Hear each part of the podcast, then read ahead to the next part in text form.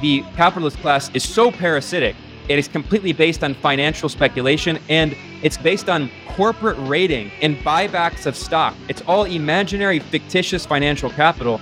And they have such a chokehold on the political system in the US that they refuse to even impose their own reforms that they need to save capitalism from self destruction.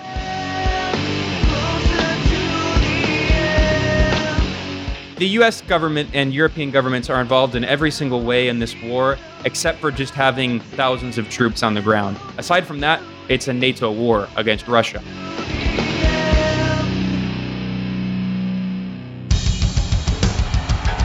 What I have said is that this campaign is not just about electing a president, it is about making a political revolution.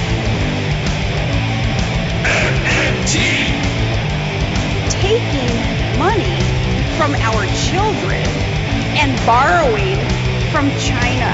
People are dying. Is the program so critical it's worth borrowing money from China to pay for it? And if not, I'll get rid of it. Stop lying.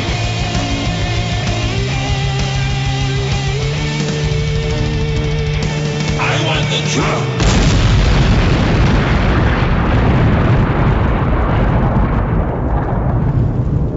Let's see if we can avoid the apocalypse altogether.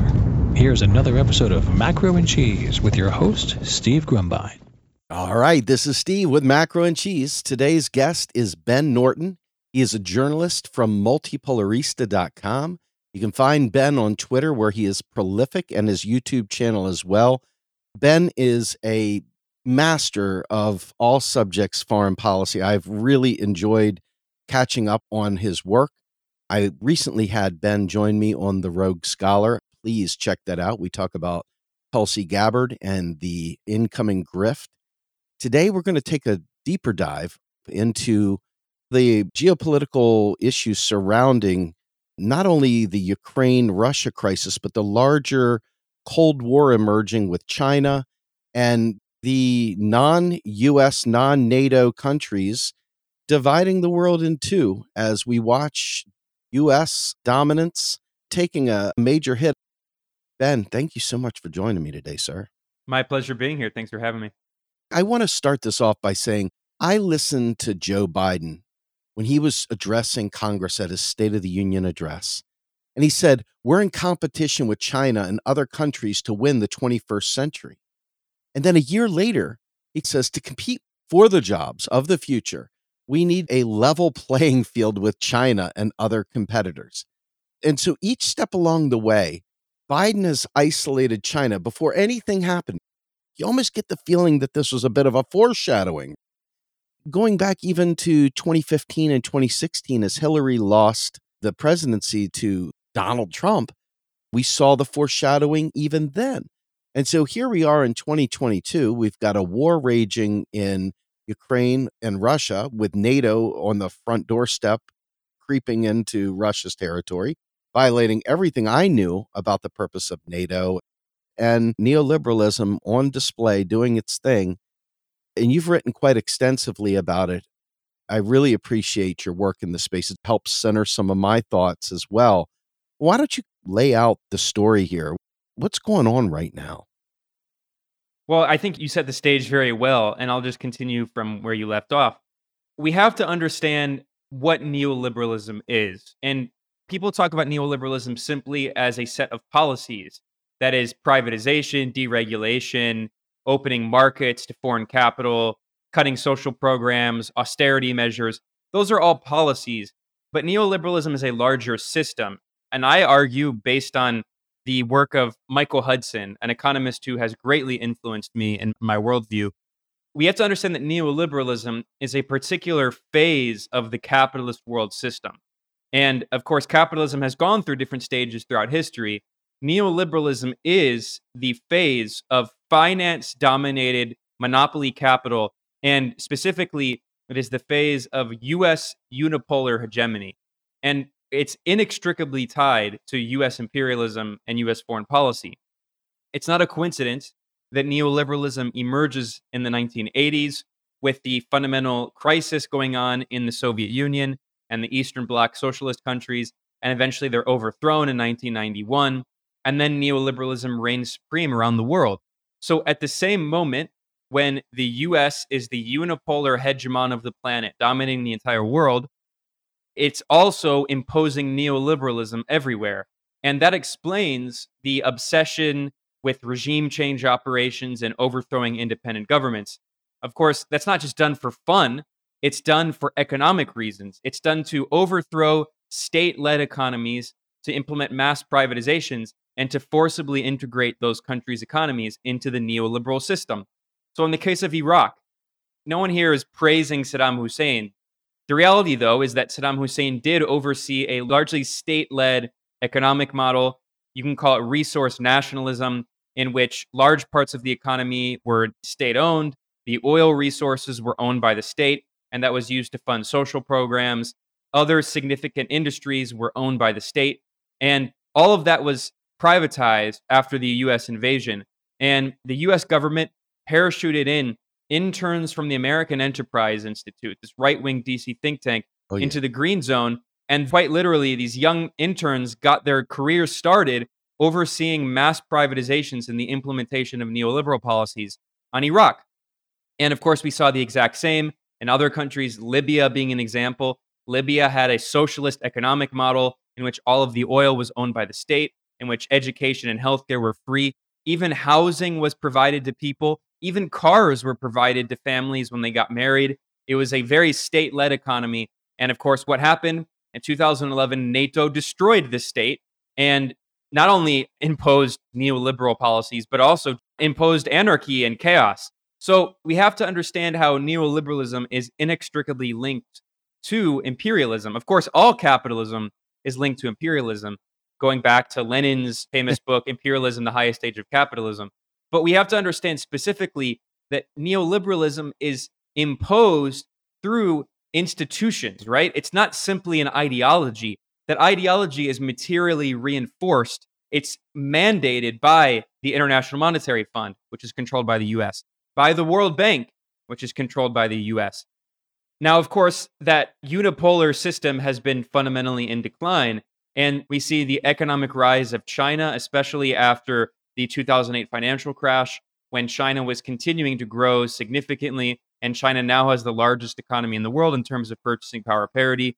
We also saw the rise of Russia, the rise of Iran, the rise of India and Indonesia. So the reality is that with the rise of Asia and the decline in US unipolar hegemony, that has happened at the same moment as the decline in neoliberalism because neoliberalism was predicated on this financial parasitic form of capitalism that had to impose itself on the entire world in order to extract wealth largely from the global south. And now that that system can no longer extract wealth from the global south in the same unaccountable way, it's fundamentally in crisis. And that's going to probably force many of these imperialist countries back to a Keynesian model of capitalism and we can talk about that. But the reality is that that unipolar moment is what allowed the neoliberal era to function. And US imperialism and neoliberalism are two sides of the same coin. I don't disagree. One of the things that I had pulled up was a copy of Imperialism, the Highest Stage of Capitalism. In chapter nine, if you read it, it's almost as if you were reading a finance journal from 2022. It sounds like he knew exactly what was coming global finance capital is so predatory and so malevolent. I don't see any real meaningful value other than to enrich the wealthiest. And I think it's why we have that champagne glass view of the economy where everybody down at the bottom is suffocated by the top. It's impossible to believe that this could last. Yeah, and I think that's what we're seeing now with this fundamental crisis, where we see in the United States itself, there is basically an irreconcilable conflict in the internal political system with these two factions of the capitalist party that basically have the same economic policies but are tearing each other apart on cultural policies and there's political paralysis inside the country. And then internationally we see more and more war. The US is pushing the world toward World War III potential nuclear war over this proxy war in Ukraine. And we also see the rise, especially of China and the US government going to extreme lengths to try to kneecap the Chinese economy. the Biden administration this October imposed very aggressive sanctions aimed at trying to destroy China's tech sector. And of course, it's going to have blowback. These actions always have consequences. And the reality is that you mentioned Lenin's Imperialism, the Highest Stage of Capitalism, which was written in 1916. And I agree, it is still so accurate and so prescient for today. But there are also differences at the same time that we should keep in mind. Sure. There are a few things. First of all, he wrote that before the Bolshevik Revolution. There were no socialist governments when he wrote Imperialism, the highest stage of capitalism. That has fundamentally changed the way imperialism in the capitalist world system works, the existence of socialist countries. And furthermore, one of the other significant differences is Lenin emphasized the centrality of finance capital in imperialism. And this isn't a criticism of him, but no one in 1916 could have imagined the level of financialization of the economy, especially the US economy, and also deindustrialization. Let's not forget that deindustrialization is something quite new in the history of capitalism. This is something that really emerges with the rise of neoliberalism, especially starting in the 70s, going into the 80s forward, and this neoliberal phase of globalization. And we've seen that there are actually now even different opposing models of capitalism. I'm not saying that other forms of capitalism are better. I'm a socialist. I recognize that they all have these contradictions and they all rely on exploitation. But there is a significant difference in that the form of capitalism that Lenin was talking about over 100 years ago, in some ways, could be unrecognizable compared to the form of capitalism that the US has today, which is a purely speculative financial capitalism with very little domestic production. All of that domestic production has been offshored, and the US economy estimates vary, but they say that over 90% is in the service sector, and depends how you define service sector, but there's very little production. And this is an argument that Michael Hudson has been making that we have to also distinguish not only socialism from capitalism, but also industrial capitalism from finance capitalism. Because Lenin was writing at a time in which these were still industrial capitalist powers that were fighting basically over their own imperial ambitions. So you had the German Empire and the French Empire and the British Empire. What we've seen in the neoliberal era is that, especially after World War II, and then increasingly after the end of the First Cold War in 1991, the US empire basically absorbed a lot of those European empires. It absorbed a lot of the British Empire after World War II, and it absorbed parts of the other European empires and we've seen them largely subordinated to the US empire. And it's all run by finance capital. And that is something unique in the historical development of capitalism. And it's obviously a fundamentally unsustainable system because the only way that you can operate an economy that has been completely deindustrialized is through the extraction of wealth from the other parts of the world, which are in the global south, where production is concentrated. So the entire neoliberal model was predicated on production happening in poor countries in the global south where labor can be super exploited because it is very low wages. And then those resources are then exported into the imperial core, into the US and into Europe. But that model can only work if you can keep wages in the periphery as low as possible. However, the imperialists have faced a problem. There have been rising wages in a lot of these countries in the global south. China being the prime example. Real wages in China have skyrocketed over the past few decades because of the state led economic model, but also in other countries, Indonesia, Vietnam, even India. So, with the rise of wages, you can no longer have these extremely cheap consumer goods. And that means that the deindustrialized model is going to become too prohibitively expensive. And you have to re-industrialize parts of your economy in order to produce local goods. And the Trump administration claimed that it was going to try to bring jobs back to the US and redo industrialization. Of course, Trump was a charlatan, a fraud. He didn't do that in any way. But if the capitalist class really wants to try to save capitalism, that's what they would have to do. But of course, we see that the capitalist class is so parasitic. It is completely based on financial speculation and it's based on corporate raiding and buybacks of stock. It's all imaginary, fictitious financial capital. And they have such a chokehold on the political system in the US that they refuse to even impose their own reforms that they need to save capitalism from self destruction. It's a really incredible moment. It really is. I want to go back to one of the statements you made in the beginning. Michael Hudson has been with us a couple different times. He's recently done Real Progressives Live with us that we'll be releasing here shortly. But I come from a modern monetary theory school, which Michael Hudson was one of the practitioners. Steve Keen, Warren Mosler, Stephanie Kelton, and others have been involved in this. One of the things that is fundamentally frustrating is that many of these states purposely clamp down on their ability to do the things that they could do because to acknowledge that the state is the currency issuer versus letting us believe that it's like some independent actor, they can wash their hands of their responsibility to do the right thing. And they can act like they're feckless and incapable of making the change that needs to be made. But because of the capture of the state and the complicity of those in state power, here we are at this moment in time where we have used debt peonage to enslave the global south to this model. And as they realize we don't have to play this game anymore, now Biden is trying to buy time by putting sanctions on them, by isolating them, by balkanizing the world, so that he can in turn catch up for 50 years of slack in the United States from allowing us to fall apart and all the other things that go into a state that has allowed itself to become a dilapidated amoeba. I think around the world, we see the impacts of the dissolution of civility in the United States. Do you think there will be a hot war with China and Russia, or do you think that this will remain a Cold War? That's the question that the world is asking at this moment. And unfortunately, I think all of the signs show that the US is serious about waging a hot war with China. We already see basically a hot war with Russia via Ukraine.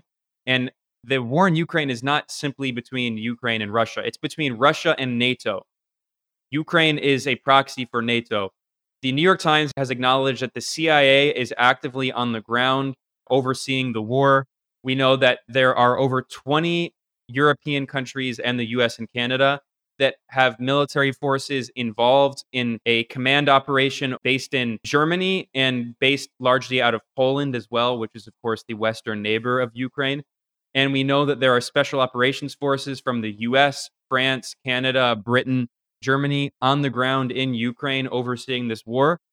Basically, the US government and European governments are involved in every single way in this war, except for just having thousands of troops on the ground. Aside from that, it's a NATO war against Russia. So they're already at war with Russia, but the real goal is they want war with China. And of course, they would like to see a new government in Russia. Biden himself said that when he visited Poland. He said the US goal is regime change in the Kremlin. And of course, they want to install someone who is a more obedient US puppet like Boris Yeltsin was, who will privatize all of the state owned industries in Russia. Now, Russia it does not have a socialist government, obviously, like it did under the Soviet Union, but it's also not the same as this super financialized parasitic neoliberal model. Russia has a mixed economy in which around 30 to 50% of GDP comes from state owned industry, which is largely just resource extraction and export, specifically gas, oil, and minerals. Russia also is the world's largest producer of wheat and fertilizer, but those are private companies. But the hydrocarbons industry is run by the state. And the biggest company in Russia is Gazprom, which is a state owned gas giant that exports the gas.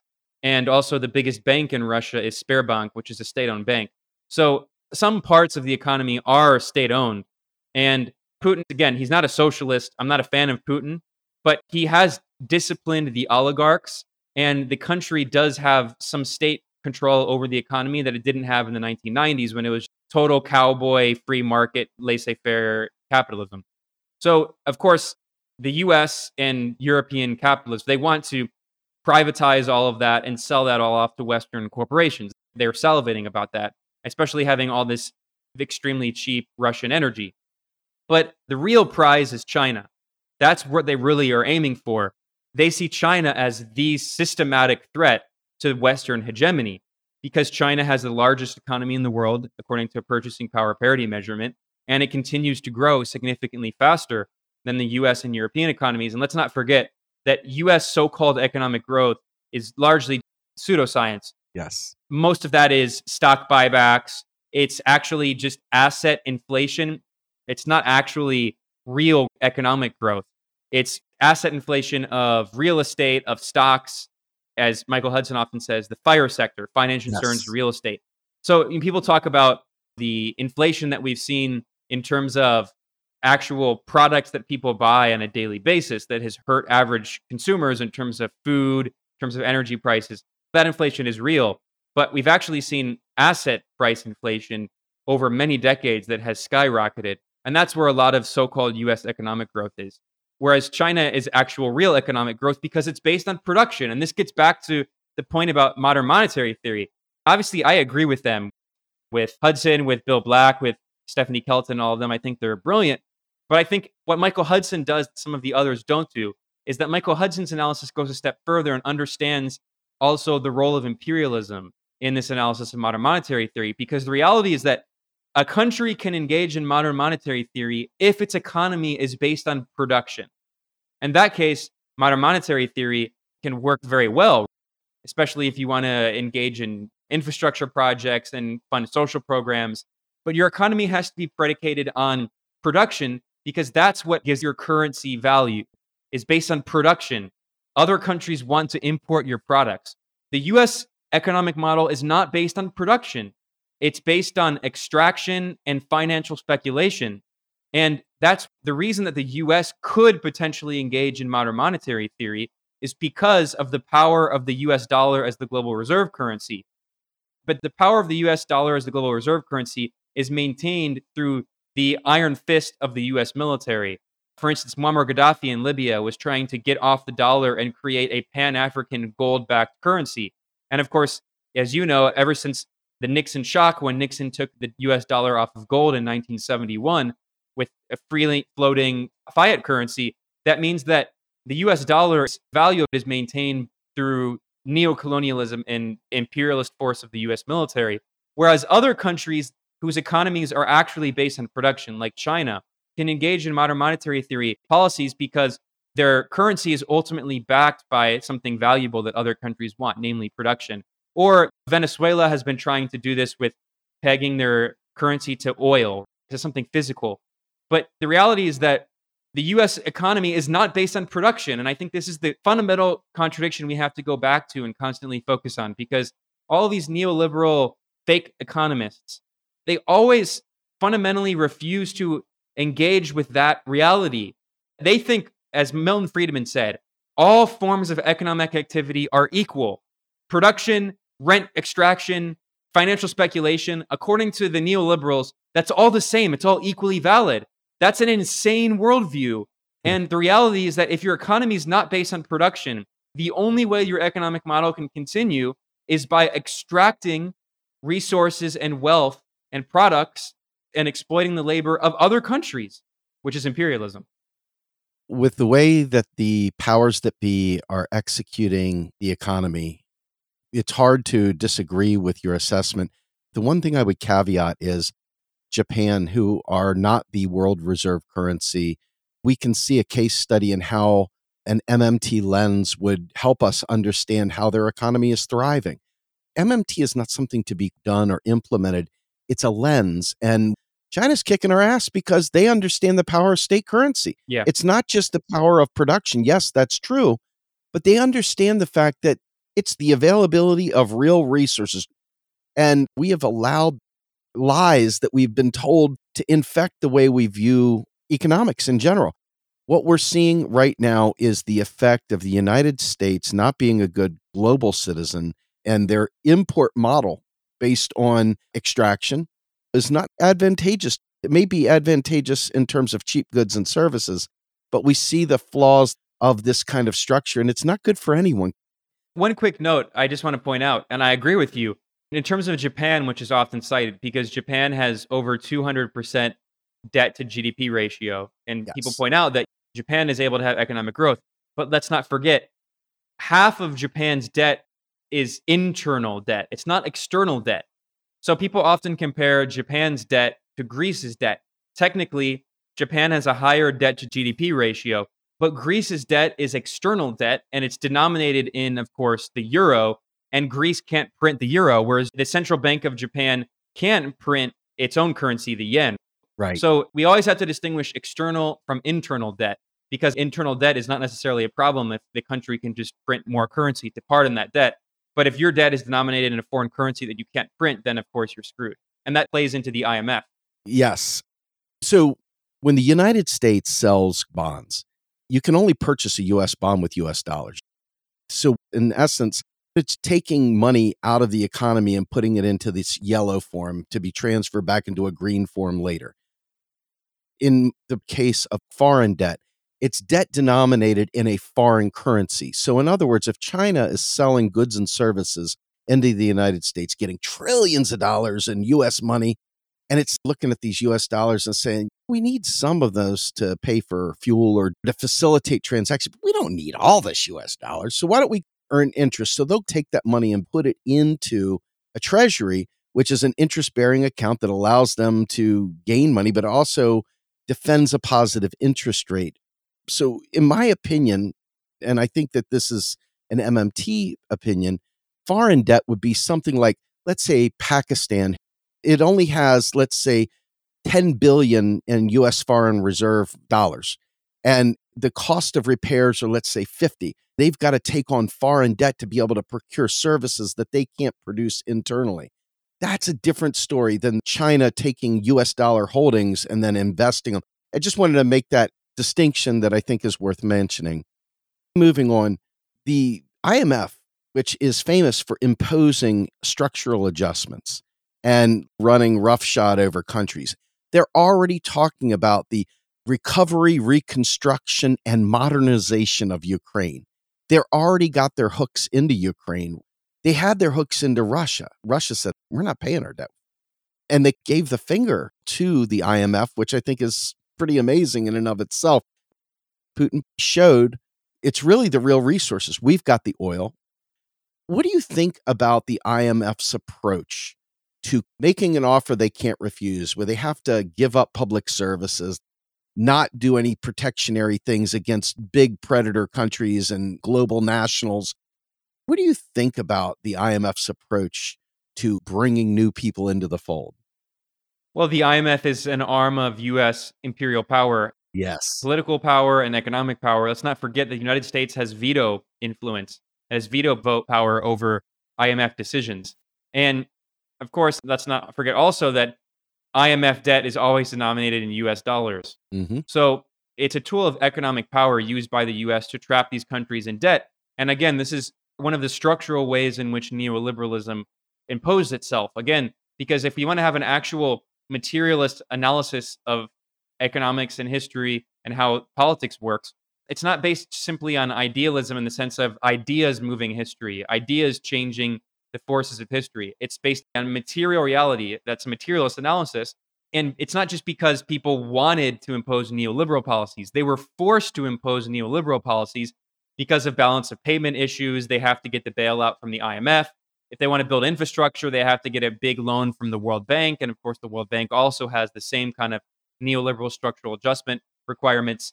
The difference now is that there are other opportunities for countries, especially in the global south, outside of the IMF and the World Bank. China has its own banks. The BRICS system, Brazil, Russia, India, China, South Africa, has their own bank known as the BRICS Bank, which is challenging the World Bank and they also have a fund structure to challenge the IMF for balance of payment issues. So that's one of the reasons that there is this crisis in neoliberalism because there are other alternatives for countries that don't want to continue with the old Washington consensus of the Chicago boys. And Russia is an example of this. Again, I'm not romanticizing the Russian economy. I don't think it's necessarily a good economic model to emulate, but we should understand that the Russian economic model is not the same as the IMF neoliberal economic model. It is largely a kind of resource nationalist model of a mixed economy with elements of, you could say, Keynesianism, elements of this kind of neoliberalism, but there's still financial capital and a stock market and everything in Russia. But the reality is that the Russian government understands that you have to have state oversight of certain parts of the economy because otherwise its natural resources which provide the bulk of its GDP or at least a plurality of its GDP if it doesn't have strategic control over its natural resources those are going to be exploited by foreign corporations not only does that hurt the economy and the stability of the country but it genuinely hurts its national security so that's why a lot of these countries even though they're not necessarily socialist, they understand that they have to have strategic control of their natural resources. Iran is an example as well. Iran certainly is not a socialist government that no one's calling to model your own country after Iran, but Iran also has state ownership of natural resources. People talk a lot about the famous CIA coup against Mohammad Mossadegh, the first ever democratically elected prime minister of Iran. And in 1953, the US government overthrew Mossadegh because he nationalized the oil industry, going against what is today BP, which was the Anglo Iranian oil company. And that was backed by the CIA and MI6. But the reality is that today we see that the Iranian government also still has state ownership of the oil and other large parts of the economy. So, what I'm getting at here is that this crisis that we're seeing, the new Cold War, the political conflict between the US and Europe on one side and China, Russia, and Iran on the other side, it is not simply rooted in a difference in political worldview. It is also an economic conflict. It is a conflict between the financialized neoliberal economic model that is predicated on deindustrialization and import and trapping countries in the global south in debt in order to extract their wealth that is the model of the US and increasingly the European Union as well, which has become more and more neoliberal.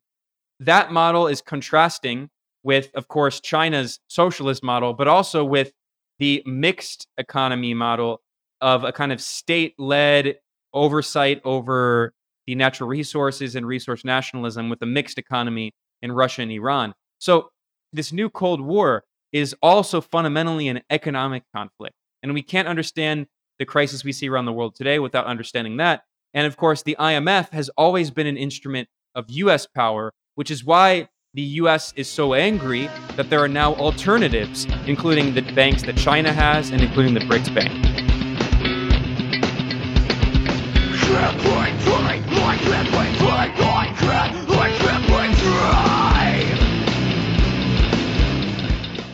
You are listening to Macro and Cheese, a podcast brought to you by Real Progressives, a nonprofit organization dedicated to teaching the masses about MMT or modern monetary theory. Please help our efforts and become a monthly donor at PayPal or Patreon. Like and follow our pages on Facebook and YouTube, and follow us on Periscope, Twitter, Twitch, Rokfin, and Instagram.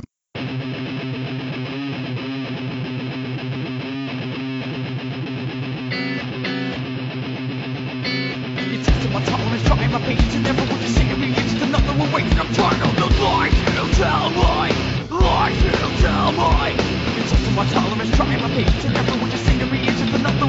I'm tired of the tell lies you tell me. You wrote a great piece back in August that leads us into some further depth on this subject, and it's titled West's neoliberal age of abundance is over as war and sanctions boomerang home. I find it interesting. You start off with France's President Macron warned of the end of an era of abundance. At Western wars and sanctions are boomeranging back at home. The neoliberal phase of capitalism is collapsing, having lost cheap Russian energy and cheap labor and consumer goods from China, and with regime change ops failing. Take us through this. So, like I said earlier, we have to understand neoliberalism as a particular phase of capitalism dominated by US imperialism. So let's start with the last point I mentioned regime change operation.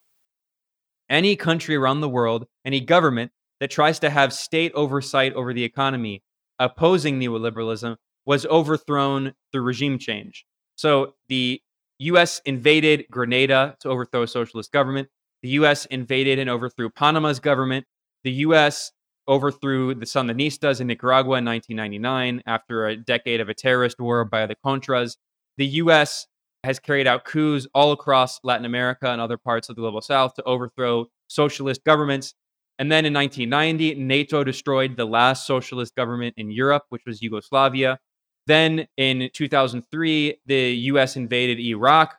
And again, this isn't to romanticize Saddam Hussein, but he had a state led economic model based on state ownership of the natural resources, overthrew the Iraqi model and mass privatization. Then in Libya in 2011, then they tried to do the same thing in Syria, which also has a state led economic model. So, any country around the world that poses a challenge to that neoliberal model, the US military will simply overthrow them, or they'll have like a color revolution, like we saw in the 1990s with the series of color revolutions backed by the US to overthrow the state led economic models in Eastern Europe. So, that's a form of how imperialism functions, is simply overthrowing any government that refuses to implement neoliberalism. That's how neoliberalism imposed itself in many countries. Then there's the other element of this. As I said earlier, if you offshore your production and your economy is based on imports, then you have to be able to find a way to exploit cheap labor, which is going to come from the global south, and find raw materials and extract those raw materials. And also, production doesn't even happen usually in the US. So they extract the raw materials from one country and send those to another country and then the production happens there. So China was, of course, the country where the production happened largely. And now what has changed is with the significant rise in the standard of living of Chinese workers, that means that production of those goods in China has become more expensive. I did that report you mentioned in August when French President Macron, who let's not forget is an investment banker, he gave the speech about the end of abundance.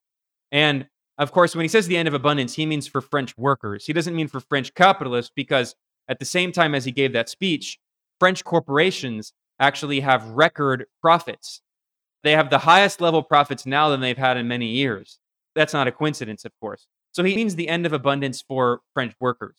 And at the same time, when he made that speech, I made this argument.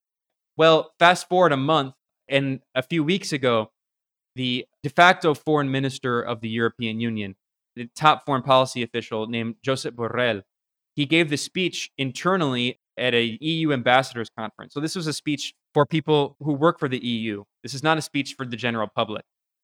And in this speech, he acknowledged that the moment of prosperity, he used the term prosperity, Macron said abundance, is over. And he specifically said because Chinese laborers now are paid significantly more. And that means consumer goods are more expensive. And Europe and the US are losing access to China's market. And they lost the cheap Russian energy they relied on after the 1990s. So, after overthrowing the Soviet Union in 1991, the US and to a lesser extent the European Union, which was in its infant stages that day, let's not forget the EU is still very new. It was like the European community and then it became the European Union. And a lot of countries in the European community didn't even adopt the euro until later, right? And they still had their own domestic national currencies. So, anyway, the point is that this unipolar order that was emerging in 1991, it imposed neoliberal shock therapy in the former Soviet Union. According to UNICEF, which is part of the UN, they published a report after a decade of neoliberal shock therapy in 2001, acknowledging that it led to millions of excess deaths it led to tens of millions of Russians being pushed into poverty. It led to an increase in mortality rates significantly. The average life expectancy of a Russian decreased by six to eight years. And there was a huge increase in diseases like AIDS and other diseases. So, public health crisis. So, neoliberal shock therapy led to a humanitarian catastrophe and literally millions of deaths in Russia. And we saw mass privatization of huge parts of the economy, selling off all the former state industries for pennies on the dollar, including the natural resources, which were being exploited by Western corporations. Now, Russia has imposed more state control, not over all of the economy, it's not socialism, but specifically over resources and, in particular, the oil and gas sector. So, most of the oil and gas in Russia is extracted by state owned companies. And then that revenue is used to fund social programs. And now, in the past few years, Europe has been trying to decrease its imports of Russian energy. But the problem is that the reason that the European Union as recently as the beginning of 2022, still imported the plurality of its oil and gas from Russia is because it was cheaper than any other country, specifically pipeline gas from Russia. If you look at what's happening now, the European Union is importing extremely expensive liquefied natural gas, LNG, from the United States. Obviously, they have to send that over the ocean, which makes it expensive to transport. And it's now five to 10 times as expensive as the extremely cheap pipeline gas that Russia was sending through Nord Stream, which was destroyed likely by the US in this explosion attacking Nord Stream. But also, it has pipelines that go through Ukraine, and it has a pipeline that goes through Turkey, and a pipeline that goes through Belarus and Poland.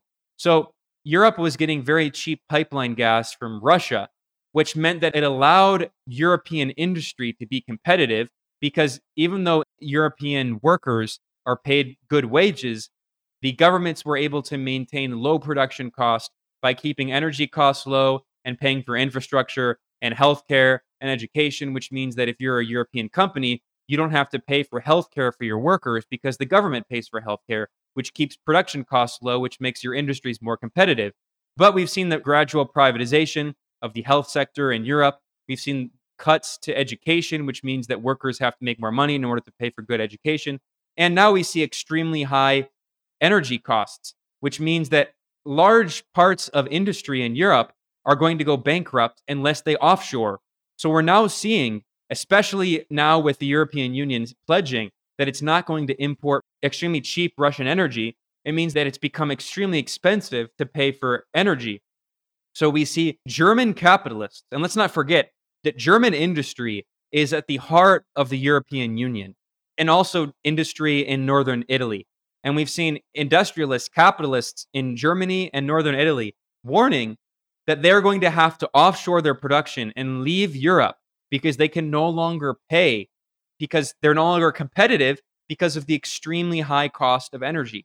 So we're seeing the deindustrialization of the European economies as well going along simultaneously with the neoliberalization of the European welfare states. So the exact same neoliberal financialized model of deindustrialization that the US imposed is now being imposed on Europe as well. So we're seeing the destruction of the European economy while Europe is being subordinated to US imperialism in order to fight this new Cold War against Russia and China. And the war has already started against Russia. And unfortunately, I think it's going to get significantly worse with China as well. I'm glad you bring that up. I have been fascinated with the One Belt, One Road initiative. The U.S. is feeling a little bit of jealousy because they see China on the rise. It's quite obvious that the United States, in its austerity measures that it takes on its own citizens, and the lack of fundamental spending on necessary infrastructure has fallen so far behind it seems like the only way they could catch up was to isolate China and Russia. What are your thoughts on One Belt, One Road, the jealousy of the United States, and the lack of foresight that neoliberal capitalism has pushed onto the U.S. for short term gains minus the long term benefits? And where do you think this goes? Well, unfortunately, I think it goes toward war. This is what you asked about earlier, because what's happening now, this new Cold War, is about trying to save imperialism and specifically save neoliberalism because the entire neoliberal model, as I've been stressing here, is predicated on imperial domination of the world, austerity measures being imposed around the world, and deindustrialization and financialization and extraction of wealth from the global south in order to send that wealth into the imperial core. And that system is in decline. So the US is trying to wage war in order to save that system. And the main threats to that system are China and also, to a lesser extent, Russia and Iran. So the US does not have an economic advantage anymore. China has the largest economy and China continues to grow. And again, it's real economic growth, unlike the fake economic growth in the US, which is all asset price inflation and stock buybacks and financial raiding by hedge funds. But the US does have an advantage in military power. The US is still by far the largest military power in the world. It has 800 foreign military bases. China has one foreign military base, and that is part of UN anti piracy operations in Djibouti. Russia has seven or eight foreign military bases. The US has 800.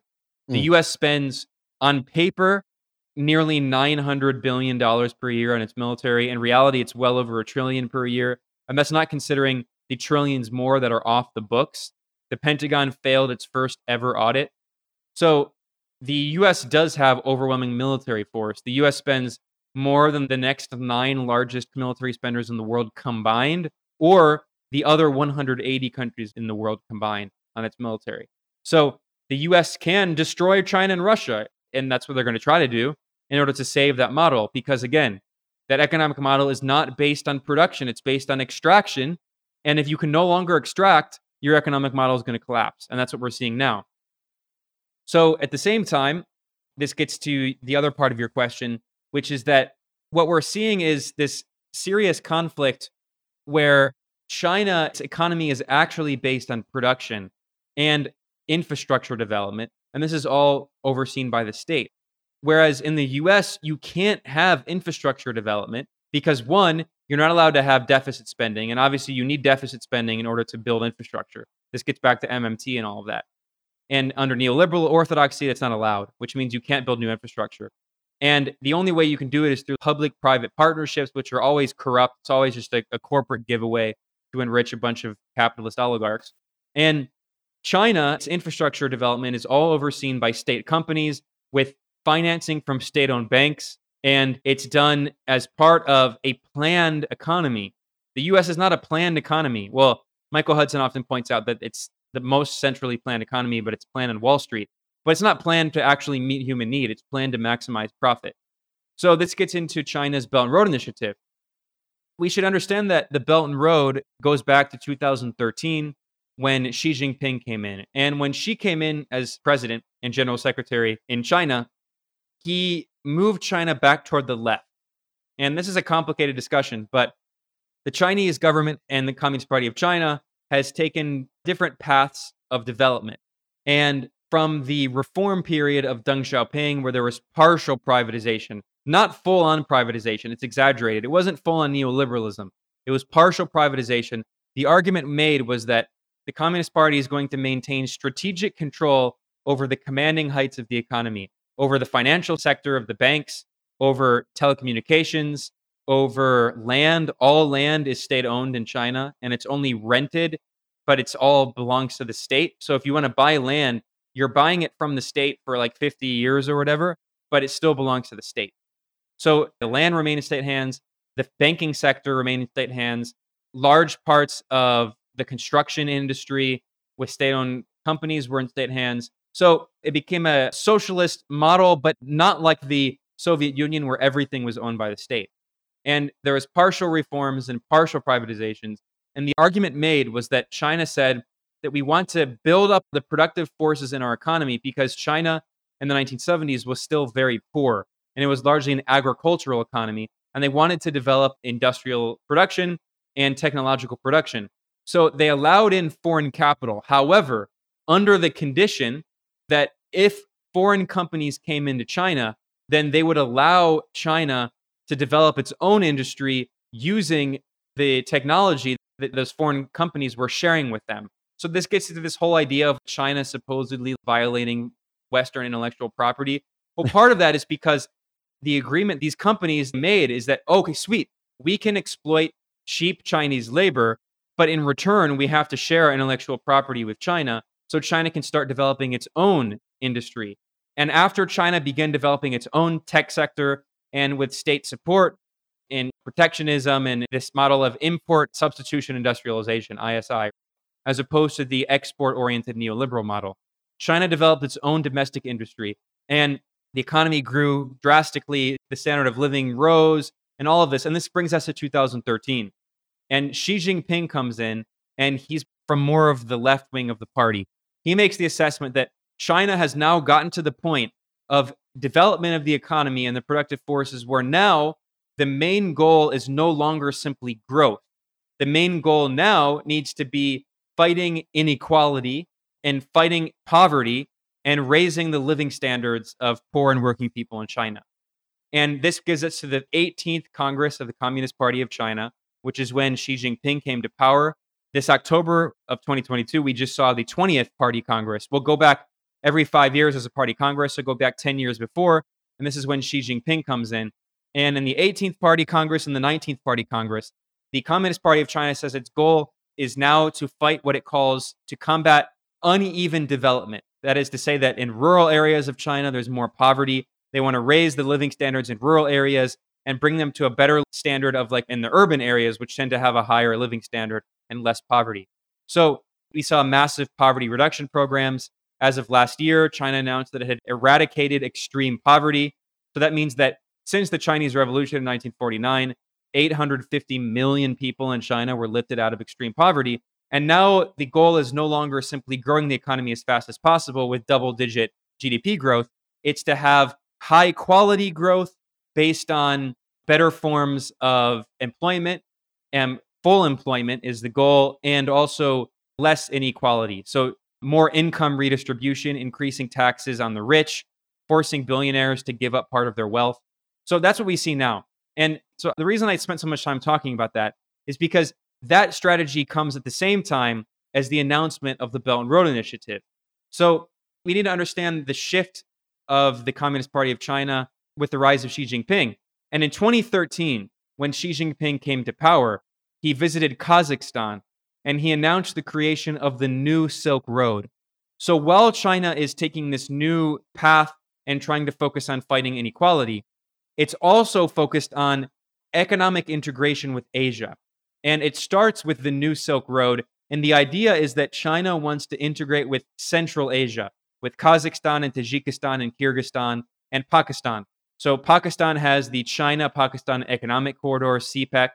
And we also see the growth of Russian and Chinese integration economically. We see the power of Siberia pipelines. There's now going to be a third pipeline between Russia and China. So we see more and more economic integration of Asia. So all this comes at the same time as China is taking a different left wing path. And then we see that the new Silk Road expands into one belt, one road. And the belt was going to become the belt of ports. So they were going to build a port on the southern coast of Pakistan, on the southern coast of Iran.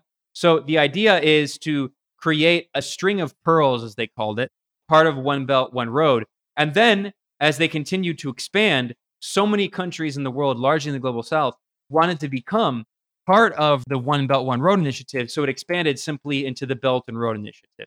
Now it's not one belt and one road, it's many belts and many roads. Uh-huh. And what this is part of is China recognizes that as it moves into a new era of its economic development, it still has to have production at the core of its economy. It can't deindustrialize or it's going to get into the trap of the Western neoliberal economies.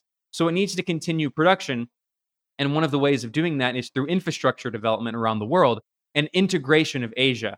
So the last note I'll say here is that Jeffrey Sachs, he's an interesting guy. He used to be like a neoliberal economist. He was actually involved in overseeing the neoliberal shock therapy in the former Soviet Union but he kind of had a come to Jesus moment. He had a change of heart.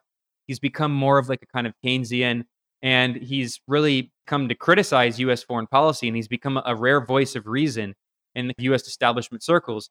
And the point that he's pointed out, which I think is crucial to understand, is that in the 18th century, over half of global GDP came from Asia. And if you throw in Asia and Africa, it was over 70% of global GDP came from what you could call Asia and Africa, and then parts of Latin America. And then the US and Europe were responsible for less than 30% of GDP globally. And of course, with the rise of European colonialism and US imperialism, that share of US and European percentage of global GDP significantly increased to over half, to over 60%. But what we've seen in the past 50 or 60 years with the era of decolonization and the rise of Asian economies is that Asia has once again returned to where it was 300 years ago, where it represents over half of global GDP. And China's goal is to move the center of the global economy back to Asia. And that's what we're seeing now. And this war in Ukraine is part of that. It's part of Russia's integration into Asia. And it's part of the US trying to force Europe to cut off its economy and its economic integration with Russia and Asia and instead economically subordinate itself to the US. So, this new Cold War is all about the US trying to halt the process of Eurasian integration and prevent China from economically integrating Asia and cutting out the US and trying to keep this transatlantic model of economic domination in which the center of the global economy is based in the transatlantic axis of the US and Europe. One final thought before we close out. First of all, I really want to thank you. You've been amazing. I am so happy to have made the connection with you, Ben. One of the questions I have as a socialist in the United States, where clearly socialism doesn't even have a toehold, much less a presence, how would you message to other socialists in this neoliberal hellscape? Should we be looking at the political sphere for any solutions? We talked the other day about organizing and being part of other groups, but is there a place in the American political system for socialists to exact any kind of influence? How should we view the world? Because I see a tremendous amount of disconnect between what is happening in the world today in terms of the US political sphere, which seems largely like theater, and the rest of the world and what's happening. I don't see a real honest, coherent approach at this point to how a socialist might exist in society today. Well, a few thoughts. One, in terms of what people can do concretely in their daily life, we talked about that in our other discussion. People really can and should organize their workplaces, strengthen the labor movement, become involved in an organization, join a socialist organization or a socialist party. In order to be a socialist, in order to be on the left, you have to be involved in collective struggle. That's how change happens. So people should get involved. But in terms of also understanding how we should think about socialism in terms of global politics, the reason the US can't have socialism at this moment is because it's an empire. And in order to have socialism, we have to end the US empire. And that would be good for people in the US, in addition to good for people around the world who are exploited by the US empire. Why do we have these 800 foreign military bases? Why does the US still have troops, tens of thousands of troops in Japan, Germany, and South Korea since the 40s or the early 50s? Why? It's not to make the standard of living of workers in the US or Germany or Japan or South Korea better. No, it's to maintain this globe spanning empire. And that is genuinely bad for the people of the world and bad for workers in the US. These trillions and trillions of dollars spent on war. Now, obviously, I agree with the argument of MMT theorists that when the US wants to wage a war, it doesn't wait for the budget to be approved by Congress. It just creates the money, imaginary, fictitious capital by adding keystrokes into accounts. Yeah, I mean, it's imaginary in order to wage war in Iraq. But the point is that that is wealth created that, or imaginary wealth but that could be done to fund healthcare and education. The reason they don't do that is because it's an empire. They need to keep their own population disciplined, which means that they can't provide them a welfare state and healthcare and education because they need workers to be precarious. So they don't demand things, they instead beg. That is part of this process of economic subordination. You know, Noam Chomsky often points out that student debt is part of a disciplining apparatus. We know mm. that the US government could forgive all of the federal student debt overnight. Yep. Biden forgave a small percentage of it. The US could forgive all of it. And actually, not only would it not hurt the economy, it would probably have a positive impact on the economy. It's not about making life better, it's about maintaining the discipline over workers so they don't demand better conditions, so they don't demand higher pay. We see right now the Fed is talking about disciplining the workforce because wages are too high and they need to increase interest rates in order to cause an arbitrary recession in order to bring wages down. So, this is all part of this economic model that is predicated on imperialism. So, we need to understand that if we can end imperialism, then we can develop socialism, but we can't develop socialism under imperialism. And that's why it's so important to understand that in order to be a socialist, you have to also be an anti imperialist. And fighting against imperialism is also good for workers in the United States. And also at the same time, we don't need war with any of these countries. War is only good for capitalists everywhere and anywhere. War is always a racket, as Smedley Butler said. People should hmm. read Smedley Butler. People don't even know who he is in many cases, especially young people, because he's been written out of history.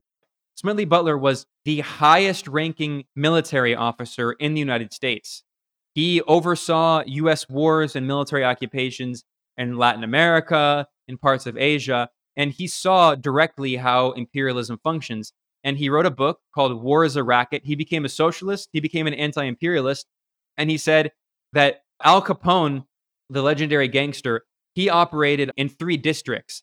I was a gangster for capitalism. I operated on three continents. And he talks about how the US military overthrew independent governments to try to steal natural resources. That's how imperialism functions. So, a lot of people talk about how they don't care about foreign policy because they think it's so irrelevant to them and it doesn't affect them. But it does directly affect them. We need to understand again that this is part of a global capitalist system. And if we want to fight for socialism, we also have to fight against imperialism. That's just the point I really want to stress. And that's why in my work, I'm a socialist. I don't hide that in any way. I'm a leftist, and I say that openly in my analysis. But we always have to have an international perspective. It's important, of course, to focus on what's going on domestically in US politics, the labor movement, struggles against the far right and racism and all that. Those are all good. But we also have to always have the international perspective as well. I love this conversation. One of the things that I got from this is that the interrelationship between domestic policy and imperialism and foreign policy, they're inseparable. To see end to end in the system, you must go outside of the domestic US and see how the tentacles stretch out across the globe. And you have been instrumental. Michael Hudson, Steve Keen, Jason Hickel, many of the friends I have in the MMT movement are very much internationalists in this space as well. They're seeing the world much the way you've just laid it out. And I really appreciate your angle on this. Ben, tell everybody once again where we can find your work. People can go to multipolarista.com. You'll find the YouTube channel. It's called Multipolarista as well and it's all there. And I tweet a lot at Benjamin Norton. And everything that we talked about today is what I report on the new Cold War, geopolitics, imperialism, economics. I have Michael Hudson on regularly. And thanks for having me. It was a fun conversation. Absolutely. This is Steve Grumbine, my guest, Ben Norton, Macro and Cheese. We are out of here. MMT. Macro and Cheese is produced by Andy Kennedy. Descriptive writing by Virginia Cox and promotional artwork by Andy Kennedy. Macro and Cheese is publicly funded by our Real Progressive Patreon account. If you would like to donate to Macro and Cheese, please visit patreon.com slash realprogressives. I want the truth.